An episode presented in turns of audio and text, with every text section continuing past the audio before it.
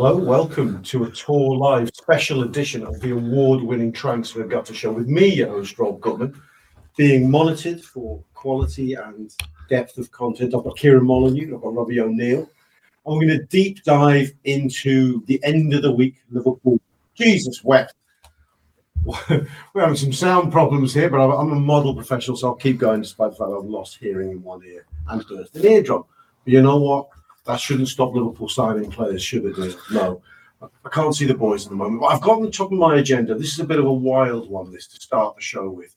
We're going to talk about some likely incomings as we perceive them. But news broke in the last 48 hours, a story that I think Get France Football put out about Mohamed Salah meeting with the PSG chairman or owner. I can't remember the dude's name. It's not important, but he allegedly he met with him. Now, uh, Salah's agent, Rami. Yep. Rami, the accuracy is important here. Rami, um, a few hours afterwards, came out with no, he didn't. So the, the rumor was quickly swatted away.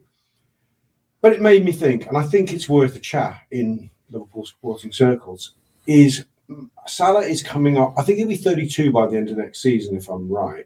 So he's a boy who's not getting any younger. It's not that fanciful in the season where Messi's moving on from PSG, where Neymar's supposedly moving on, that they look to make a marquee signing for one of Europe's top players, and they're not shy to buy uh, the older talent. Let's start with you, Keo. If if let's this we're dealing in the world of hypotheticals, not likely, but um, if someone came and put serious money on the table for us, I don't know, uh, to, to Salah this summer, maybe let's pick a number, 120 million. Would it would it be a number that you think we should consider taking, given how near the end of his, let's say, top level useful life he is. When the thing was going on with his contract and the standoff was going on with his contract, a big part of me saying it'd be stupid not to sign him and give him what he wants is the fact that if you sign him, there'd be a massive fee on his head in, in a year or two's time. So it made sense to sign the best the best winger in the world. Personally, I wouldn't sell him because I don't want to sell our best players. However, whether we would is another issue. I think a big part of giving Salah a new deal and, and giving them sort of wages is the fact that he probably will recoup some of it before he runs his deal down. I don't think he's going to be here till the end of his contract. I do be a time where Liverpool sell him. Whether that's this summer or not, I don't know. But I do think if you start going north of 120, 140 million, then Liverpool I think. Yeah, I, you know, emotionally, Robbie, uh, the, and also in terms of the sheer bandwidth of, of, what Liverpool have to do this summer, the idea of selling Salah and replacing him is one of those things you go, just just don't want to have to think about it. But I do think in the event, and it feels fairly unlikely, but it's possible that someone like PSG did put something like 120 million in front of us. I think our board would feel duty bound to strongly consider it and to possibly take it question would be what would Liverpool do about it? They, they, you know, taking the money is one thing, replacing the football is another. I mean, the, the, the, obvious replacements don't come readily to mind. It's funny you say that, Rob, because I think when you started, like, when you broached that, like, when you hypothesised about meeting PSG's owner, the first thing that comes to my mind was timing. And I mm. think when you're selling a player like Salah, you've got to kind of like we look, look as, as a football club in the last 10 years last 15 years we've been in situations before where we sold our best players and i'd argue that on all of the occasions we've sold our best players we've not been in the best kind of like in, in the best shape structurally you know in terms of top to bottom of the club whether you look at whether that's Torres whether that's like even even when we sold, you know when we sold Sterling for instance, we weren't like at, at that point in time, you know, it's not like we were kind of like riding the crest of a wave. Things weren't going great for us as a, as a football club. Um, on the back of the season we just had, and also when you kind of like bear in mind the kind of the structural upheaval that's happened at the football club in the last two years, I just think the timing for any amount of money would be odd because I'd I don't think there's any. It, would be great to say Liverpool have got a big amount of money coming in, but we need to spend a big amount of money anyway. So if we take our best player away, what are we what are we then going to do? We got just going to use the money that we kind of re, we recoup from Salah to sign the players that we need. Because I'd argue that even if we sign what we need and we lose Salah, there's nothing to suggest that they just throw the money straight back in. So you could find us in a in a boat where in a similar boat to which we were in last season. I I just don't know if at present, particularly with like the kind of the uncertainty about the sporting director, etc., whether the club's in the best position to even consider taking that amount of money in. Because I, I'll be honest, I, I just haven't, I don't quite trust them to to spend it appropriately. To be honest with you. Yeah, I, I think that's probably the over the overarching view that we'd all have on this one. I think if there was a if we'd been linked to a player, I don't, I, and I just can't think of a name off the top of my head, a really exciting attacking talent. It was about 23, 24. We thought he was going to take the world by storm. And then in the next breath, it was said the only he's 100 odd million, but Liverpool can fund afford him if they sell Mohamed Salah. Neil, that would be a more interesting way. I think we could contemplate it as fans. But in this way, I agree with Robbie. The timing feels wrong. It just feels too much to do, and it's not likely to happen. We know that. Yeah, I sort of. I, I, don't think it's that, that likely to happen at all, uh, and I think it's important to, to, to frame this along those sorts of lines. I, I don't see it, um, and I think that the the room is interesting because it feels like someone somewhere might be testing some water, but I just can't really see it. The one thing I would say though is what it doesn't have to be is playing the same way.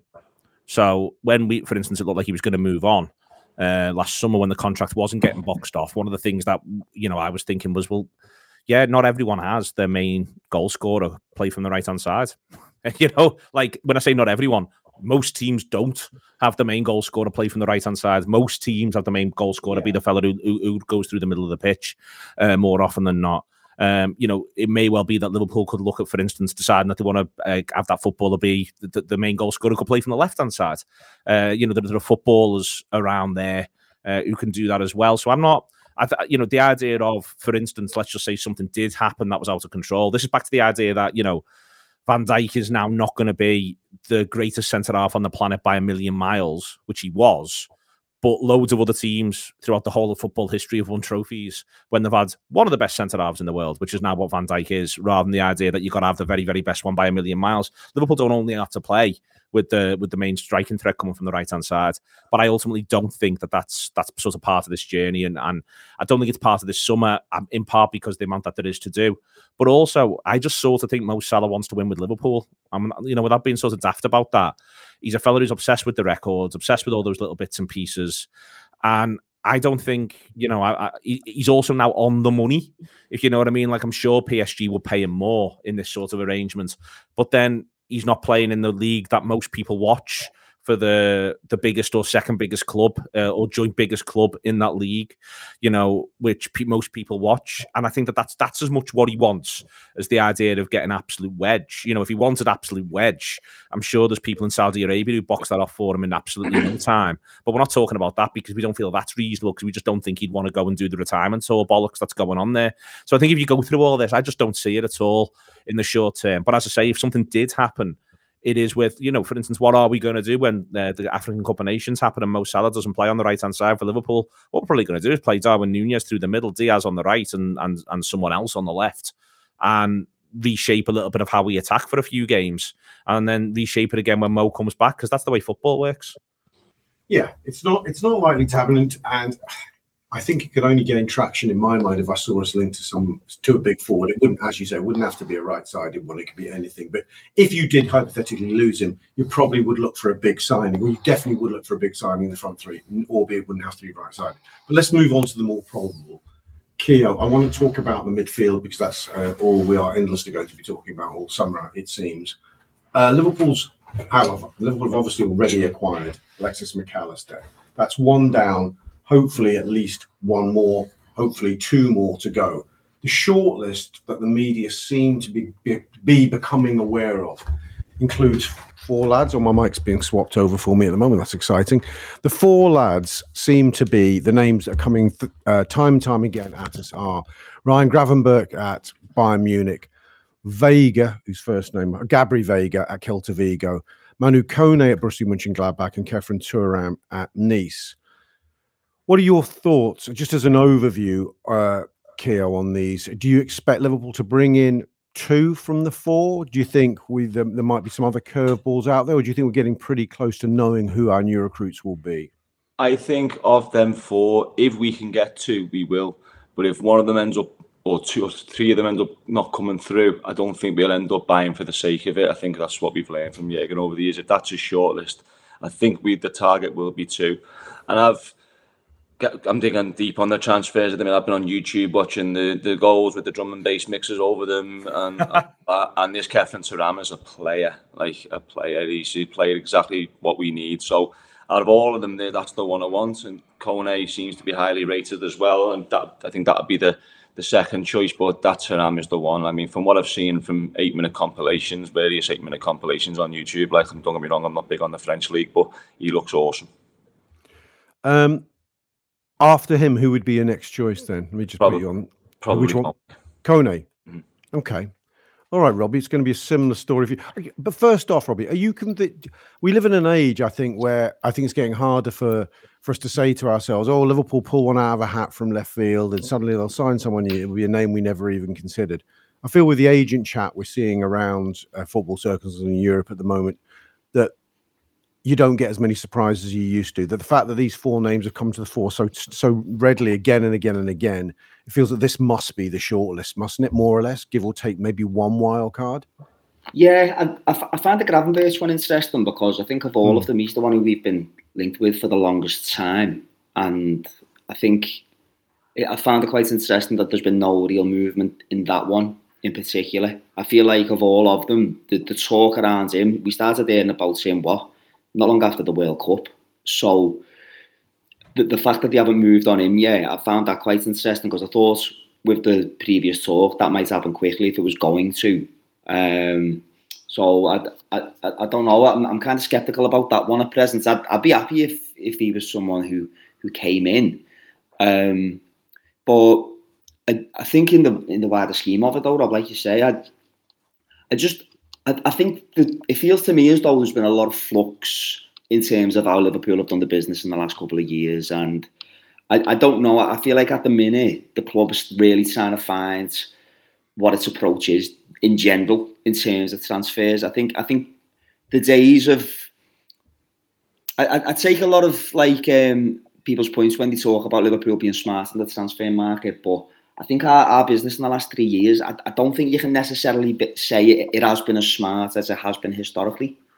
Um, so I I don't know if I don't know if I trust them at present to pull rabbits out the hat. I think the names we're getting are, are the names, and like like Keo says, I think if it's going to be any of them, it'll it'll be one or maybe two of them. Um, the Gravenberch stuff, though, I do think that would have been that. I just feel like that name's been rumbling on for much too long.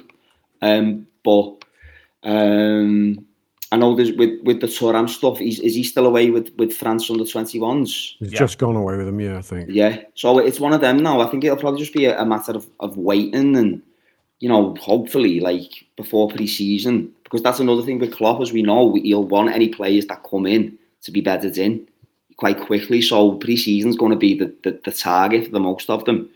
Um, so when I think what that, that that leaves three weeks, doesn't it, before they come back? So if you'd imagine in the next three weeks, it'll just be kind of like some of those names are just going to start to kind of like pick up a bit of speed. But I'd be intrigued to see if anyone else does come. There have been- amongst that. Sorry, Robbie, just cut slightly across you and put this to, to Neil. Um, there have been a small development in the Ryan Gravenberch thing. It has gone quiet, as Robbie said, but he was asked whilst away on international duty this week about specifically about the Liverpool rumours, and he said, "I've read them too." He just went, "I just want to play more, preferably at Bayern, and otherwise at a club where I play 100%. That's where my preference lies." 90 minutes reported that Liverpool had been interested in a loan deal for Gravenberch, but Bayern had, had said to them that it was it was a sale or nothing else. I, it's, it's it's hard to read it. I, I felt for a while that this is one of the more nailed on one, ones, but although it's gone quieter and other names have come to the fore. You know, when we did these shows about a month ago, I think I I said it's going to be Mac Allister, Mount, and Gravenberch. Well, Mount's gone, Mac Allister came through. Do you, is your money on Gravenberch still happening? My mon- no, my money's never been entirely on Gravenberch happening. Okay.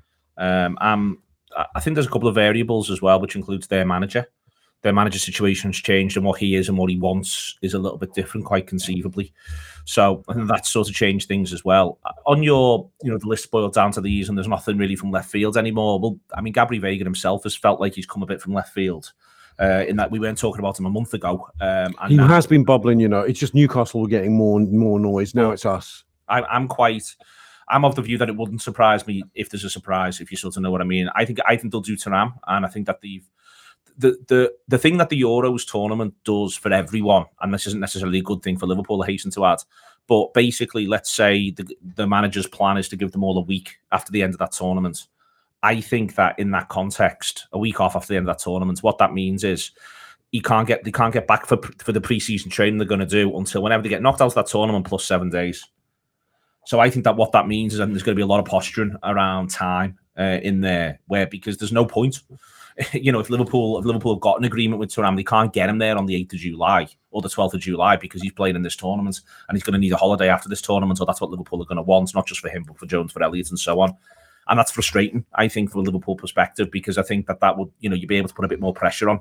Uh, but that's what, you know, I, I, think that that makes it a little bit tough. And I think that with a lot of these players, I think Veiga's a great example of one where Liverpool's attitude might be, we'll see if anything else comes that we like the look of, but we know what he costs and we know when he can join preseason training because they know what he costs because he's got a release clause, and they know when he can join preseason training because it's when he gets knocked off this tournament plus seven days. So if we can action this at any time, if we've got an agreement with the player and we know what we've just got to put on the table for Celta Vigo to go sound, then Liverpool control the time frame of that one and they can choose. So in the meantime, they might be thinking to themselves, well, you never know, Man United might fall out with Mason Mount. They might be looking at, you know, Chelsea might do something else a bit mad. Someone else might just bob onto the market that we didn't think was available. The the financial crisis that's bubbling around Italy, you never know. Valverde gets linked this week from Real Madrid. Real might need some cash. Can we get, you know, can we now go to them and say how much for him? And they might say, well, actually, it's 80 million. And we might go, well, no, we can't do that. The Mbappe but, fella could change the landscape. Uh, loads of things could change mm. the hmm. landscape. And I, but I think Liverpool, with, I think he's a really interesting one, Veiga, because he can't come and join. You can't just come and sign for it. Well, he, he can't be at preseason training on July the 8th. But we know how much he costs. And if we've done our work, we know how much we're paying him and we know how long his contract is. We can get all that written down. And all we've got to do is choose the moment where we action that. And in the meantime, he might just be in a bit of limbo. Okay, do we go for the inserts, Neil? Should we go for the inserts? Let's go for the. I fancy an insert. Your fancy one. Uh, excellent stuff indeed. Uh, the inserts then. Uh, let me find out precisely what they are as you caught me slightly on the hop. First and foremost, it's John Ross from Northern Lights on the upcoming Ray Kennedy Parkinson's football tournament on the 24th and 25th of June. He's talking to John Gibbons. And Rob May uh, from Laces Out uh, talking to Josh Sexton. Uh, so they are the inserts and they will be coming in now and it is John Gibbons for TAW Live. And I'm joined now over Zoom uh, by John Roche, who is organising, well, helping organise a big football tournament uh, coming up at the end of the June. Uh, it is for Ray Kennedy's Parkinson's football tournament. And yeah, I'm here to talk more about it is John. So first of all, John, thank you so much for coming on the Anfield. I really appreciate your time. Yep, very welcome. Thank you for giving us the airtime to promote this on behalf of Parkinson's and, and players everywhere. So tell us a, a little bit more about the tournament then, John, if you don't mind. Uh, the tournament this year is, is, slightly different than it has been in the past. It originated in Copenhagen wow. through a group of physiotherapists called um, called themselves Fit for Cure. Um, and we're striving every every day for a cure for Parkinson's, and we're told we're always told it's five years away. So these guys got together and put together put a football competition together, uh, a, a reduced size football competition in Copenhagen annually, which was won for the previous 10 years by a team from Denmark called Stive Ben, which translates as stiff legs, which anybody with Parkinson's will know is a significant part of the condition. Mm-hmm. It's a big obstacle to our movement, uh, particularly in sport. So, um, a guy, a guy from England called Charlie Appleyard, who's uh, now set up a business, not a business, a charity called Sport Parkinson. Took a team over just before the COVID outbreak, and they did very well for a team that were pulled together. Uh, they got to the semi final, I think, before they were knocked out. So then, when COVID passed, I was asked would I be interested on the back of what we'd done with Northern Lights in Liverpool, which was put together our own walking football team Mm-hmm. Were we interested in taking the team over to Copenhagen to, to compete? And you, you, I mean, Northern Lights has pulled together from Liverpool and surrounding districts uh, a selection of, there's a couple of us used to play non-league, a couple of ex-amateurs, but generally people were suffering from Parkinson's who wanted to get out and prove that they could still live an active life, which is a massive step, you know, when, when your life's spent struggling for movement. So what we've done is that we've invited the Danish, Norwegian, and Swedish team over uh, for the weekend of 24th, 25th of June. And in, a, in association with Liverpool County FA, the WFA, uh, and Northern Lights have put together this fabulous weekend of football for people with Parkinson's. Yeah, I mean, I didn't realise how international it was. So, so thanks so much for that. You mentioned uh, the dates of 24th and, uh, and 25th of, of June. If, if, people want to support you guys and, and what they're doing and what you guys are doing and, and support the tournaments, support the cause, what, what is the best way that people can do that? Uh, really by coming along on the day and support. On, on the Saturday, for example, we have 10 teams competing the, the Ray Kennedy Cup. Obviously, Ray Kennedy, a fantastic player for Liverpool, yeah. uh, who suffered with Parkinson's before he eventually had to retire. Uh, and so we're playing on the Saturday, the running football game. Uh, five Scandinavian teams, five English teams, two groups, semi-finals, and then final, followed by a presentation. And then on the Sunday, we have uh, 10 teams playing walking football, which is really what we want to promote because it's got for us it's got to be it's got to be safe it's got to be accessible it's gender friendly. It, it's totally inclusive. Uh, so come along and I'm, I'm amazed that everybody in, in, I've spoken to knows somebody with Parkinson's yet so few people actually seem to be getting out and getting active. We're growing that number but it's a long walk. Yeah, I think it is important to say that the work that you're doing sort of week in, week out, because we're here to talk about the tournament and, and, and promote the tournament. But, you know, these walking football groups that you're talking about, I know meet weekly. Uh, it's in Bootle, I think it is. And, and, you know, you're doing that, keeping people active. You know, it's not just the, the, the big tournaments, you know, you're doing this, you know, every week and getting people out. That's right. I mean, it started for me. Um, a friend of mine put a short video on Twitter um, of, of, me struggling across the kitchen and getting to the garden and there's a ball there. I picked the ball up and juggled it as though it was 20 years ago. And through that, I met a guy called Paul, Paul Nichols down in Essex and Stuart Langworthy uh, from the WFA. And, and, we worked together to get, our, our mission was to get football to everybody in the country, get them out of the house, out of the dark corners and get them playing football. Um, we, we then rolled on. We were introduced to Stuart, Stuart Carrington from Liverpool County FA. Keith Johnson, ex Marine colleague, came on. John Smith, people at the Brunswick, Sport Parkinson, people at Kensington House. So many people have come and joined us in our mission, uh, and we're still working on that. There are grants available through the WFA for starting new hubs, which we support. We send guys around the country to, to build this network because Parkinson's is a condition that's very disabling, very difficult, but you can live with it and you can live actively and well. Absolutely, absolutely, and you guys are, are proving that every week. Um, yeah, do get down to the football tournament if you can. Uh, like John says, uh, the Ray Kennedy Cup this year, twenty uh, fourth of June on the on the Saturday. Uh, I think the games themselves kick off around uh, eleven a.m. It is at the Liverpool County FA, which is on Drummond Road in Crosby. Uh, all the details are online as well. If you go to sportparkinsons.com, uh, all the details are there for the tournament. And it'd be great to have these, you know, teams from all over Europe get a, get a really nice welcome on the weekend, get a few cheers, and you know, hopefully a home win as well, John. Hopefully, yeah, but uh, ultimately the winner will be people with Parkinson's, John. Absolutely, absolutely, and fantastic uh, thing to to be promoting. So thanks so much for coming on, John. I really appreciate your time, and best of luck with the tournament, and best of luck with the group moving forward. Thank you, and thanks, thanks for thanks for your time. And it's Josh Sexton for TAW Live. I'm delighted to be joined by Rob from Laces Out Festival, which is coming up this weekend. Rob, first and foremost, for anybody who's listening who may not have heard of Laces Out Festival before, anything you can tell us uh, to give us a bit more insight.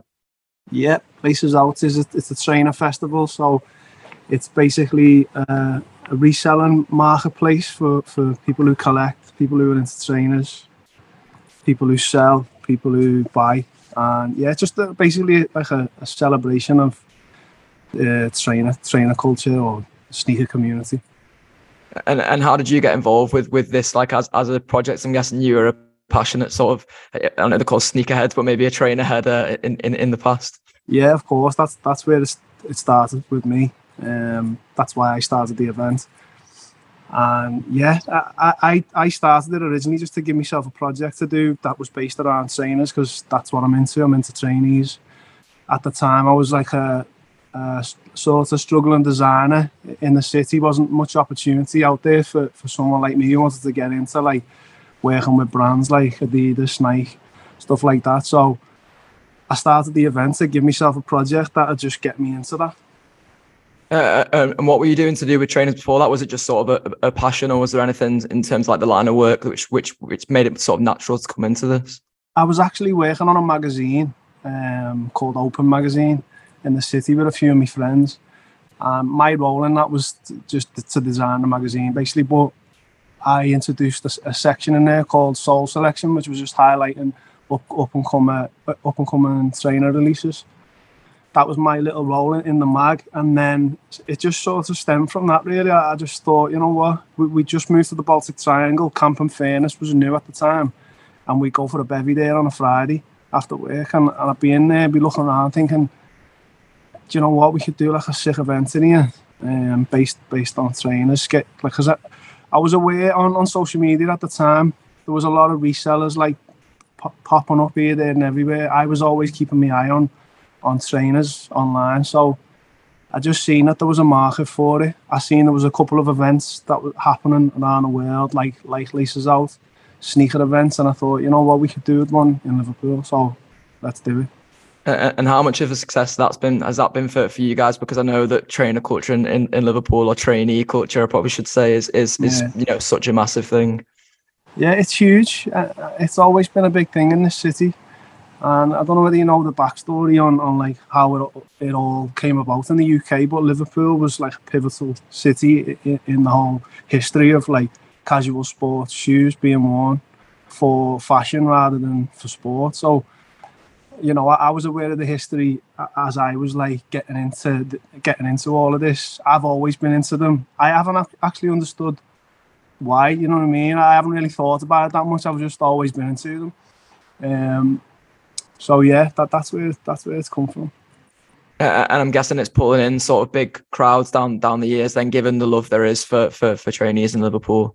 Yeah, yeah, we get like around two thousand people turning up every time we do the event. Amazing. So it's it's you know from from the first event where we got like three hundred people, it it has really kicked on since then, and the numbers just keep growing, and that's why we've we've now made the move to the exhibition centre on the dock Normally we, we do it in Camp and Furnace, but you know, as we're growing, as more more people are wanting to come and more people are wanting to trade, we thought now's the time to make the move to the to the bigger space.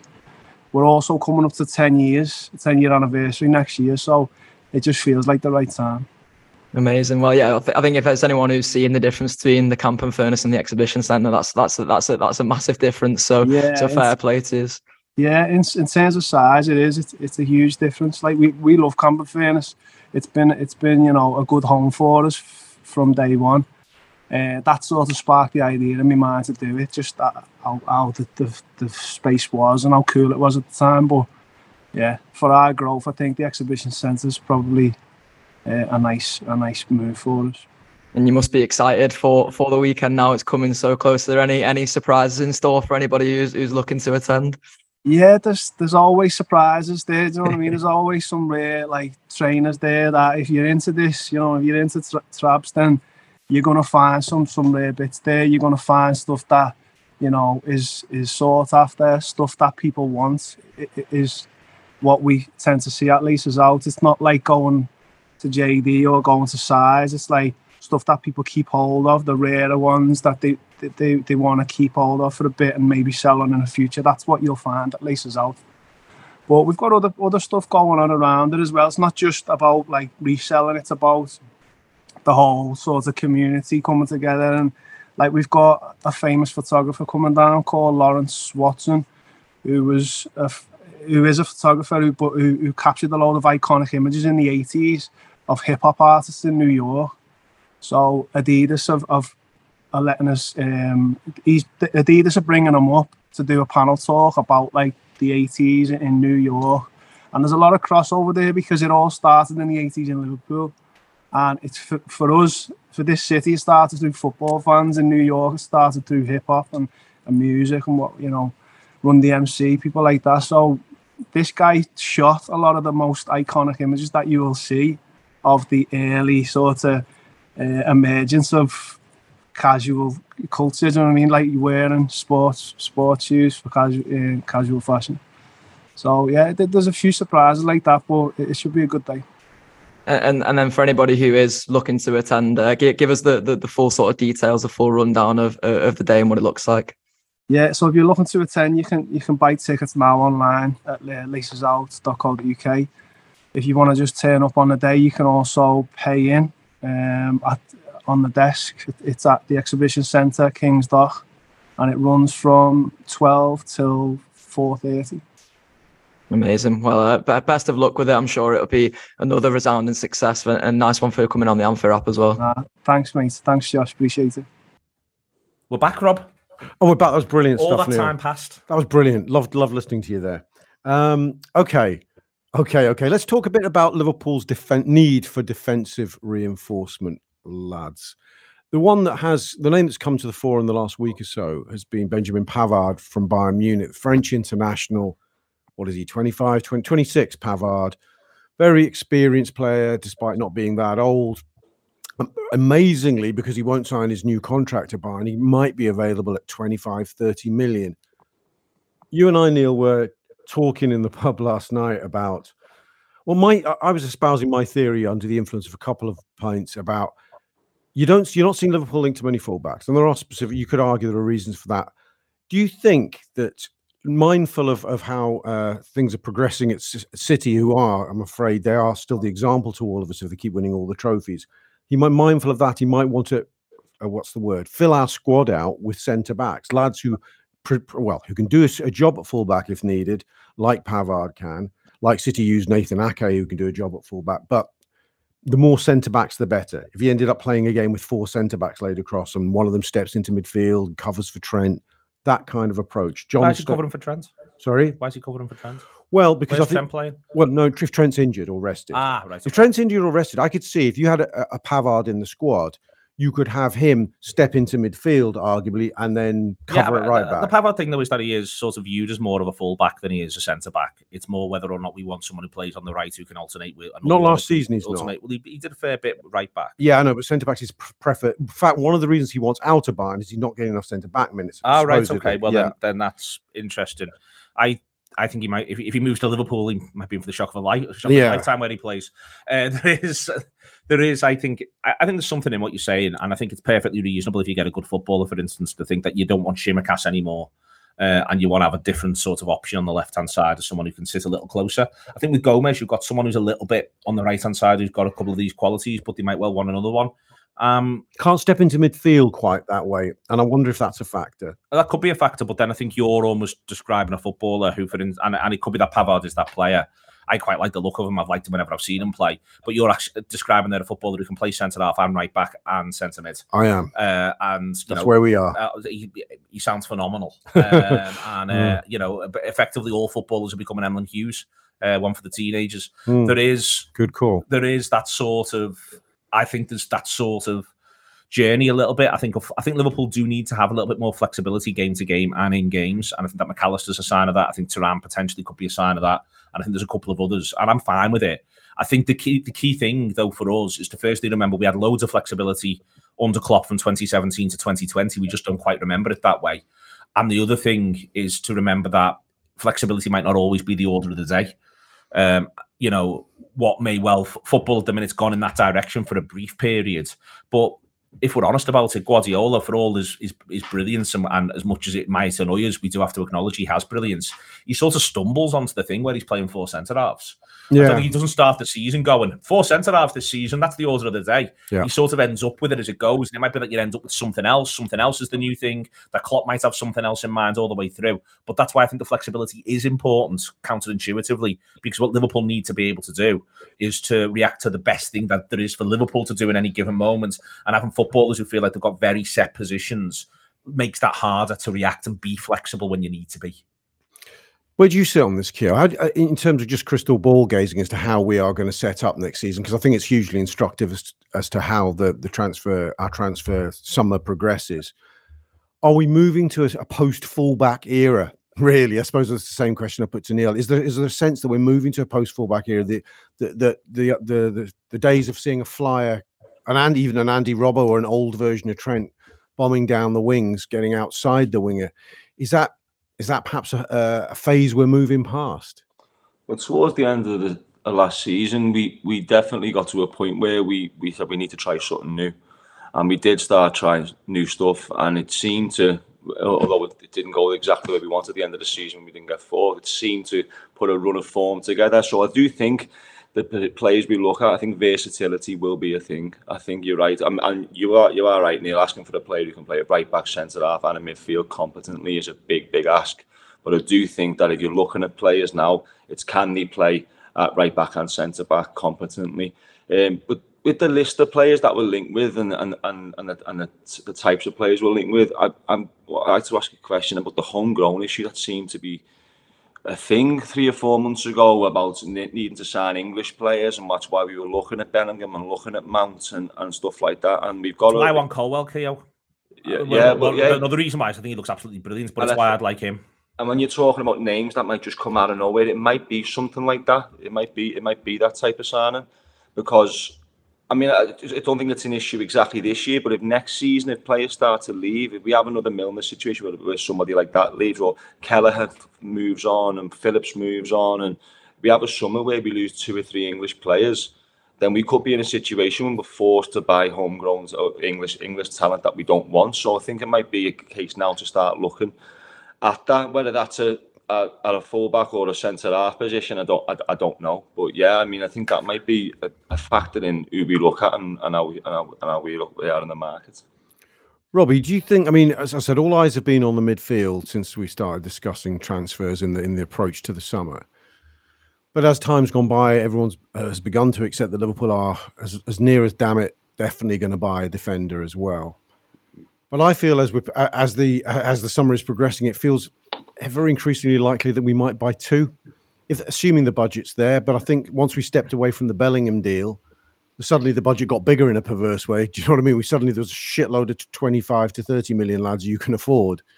Um, it, what the talk initially was, oh well, we need a right somebody a right-sided player to cover Konate because he's injury prone, or to allow for the fact that Trent may move full time into midfield. That's a possible option now the conversation I've I've noticed the tone of it in the last couple of weeks has moved towards looking at the left side and going, well, hang on, if we're going to play three at the back, Andy Robbo's not a natural left-sided uh, centre half. Van Dijk can't be expected to play every week for the rest of his life. So there seems to be strong arguments for buying a left-sided defender and a right-sided defender. And I can't come to the conclusion that that's a case of buying two defenders more likely than not. Yeah, I think I think centre half in in a in like in a weird way you, you look at you look at Van Dijk and uh, you know he's obviously the best of the centre halves we've got, but after that, Konate, as, as good as he is, isn't reliable. But I think obviously since since he had his, his, his bad injury, Gomez has never really become the player. He's never really got back to the heights that he was prior to getting injured. And I feel like last last season, at various times, the drop off in Matip was was massive. And I mean, as I think Matip's only got a year left on his contract, hasn't yeah. he? So he's out of contract last summer. Sorry, next summer. So I think I wouldn't be surprised if it, we, we we did do two centre halves, Rob, and if an offer came in for Matip in particular, they, they tried to move him on because I know they signed him on a free, but at this point in time, I think the, the, the way moments last season, I know a lot of the conversation was about how bad the midfield was and about how poorly balanced it was at times, but I just I feel I feel like the, the way occasions where the centre halves just simply weren't performing and doing like the basic tasks. Um, and I think actually none more so than Matip. There, there were a couple of games last season for Matip in particular where he, as, as brilliant as I think he's been, and I think he's been a fantastic player for Liverpool, considering like the fact we, you know, we took him on a free and no one really knew him. And he was like that definition, like you said before, of like pulling that rabbit out the hat and just kind of getting that player from nowhere. Um, but like like you know, as we're and out, players get old. players get old, and there has to come a time where players are moved on. And I, I feel like I'm, I'm, I know a lot of people talk about maybe Gomez's like times at the club might be running its course, but as Keo said, the homegrown issue is very, very real. And if there's one player I just can't see Liverpool getting go at any at any time soon, it's Gomez. Um, so I, I feel like if an offer came in for Matip, Liverpool will take it. But then it's like it's looking around Europe. But again, all of the players at centre half, with the exception of Colwill, they all seem to be from the continent. Um, there's the Dutch kid that everyone's talking about. Jurrien Timber. Or, uh, yeah, or Micky Van de Ven is the left side. Yeah, yeah, Van de Ven I was on about, but obviously Timber as well. So it doesn't really like it, it doesn't do anything to kind of like massage that problem in any way, shape, or form.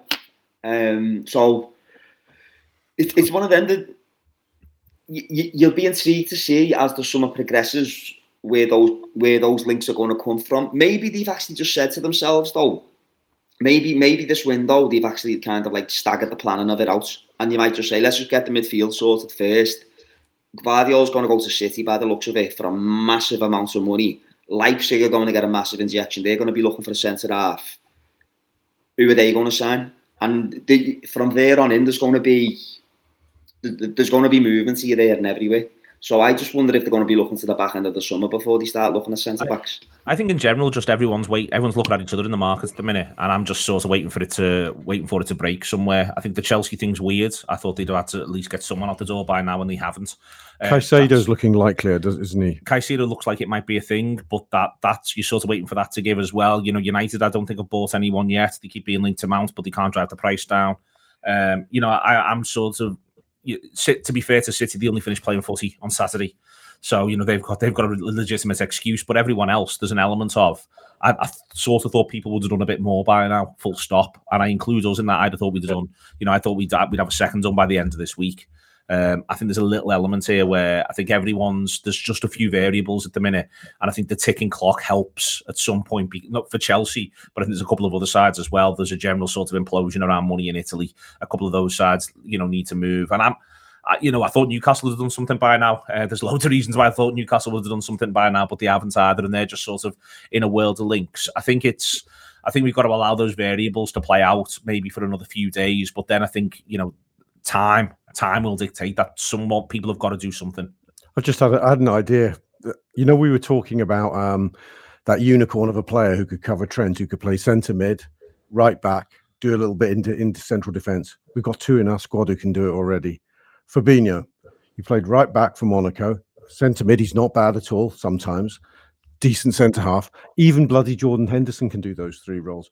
I'm, I'm being I'm being a bit glib, but actually there is a case for Liverpool looking internally and going, you know what, those two are, I'm going to say, those two old stages could do a job in the in a squad sense and therefore liberate some more funds for more midfielders. And we can't get enough midfielders. You're possibly right, but that then it becomes buying four midfielders and not three. Yes. Uh, and then and then you go from there. I, I'd rather they just bought two two centre backs, let Matip go uh, which all feels a bit callous because he's been brilliant for us. But two centre backs, let Matip go. Sadly, he doesn't get a big parade with a you know at Anfield and all that sort of stuff. It's a bit of a blow. Maybe he can come back for the first game of next season, uh, and then uh, and then three midfielders, uh, and maybe one of them is either an attacking midfielder or maybe just flirt with the idea of, of going and getting another winger. I'm just a traditionalist, Rob.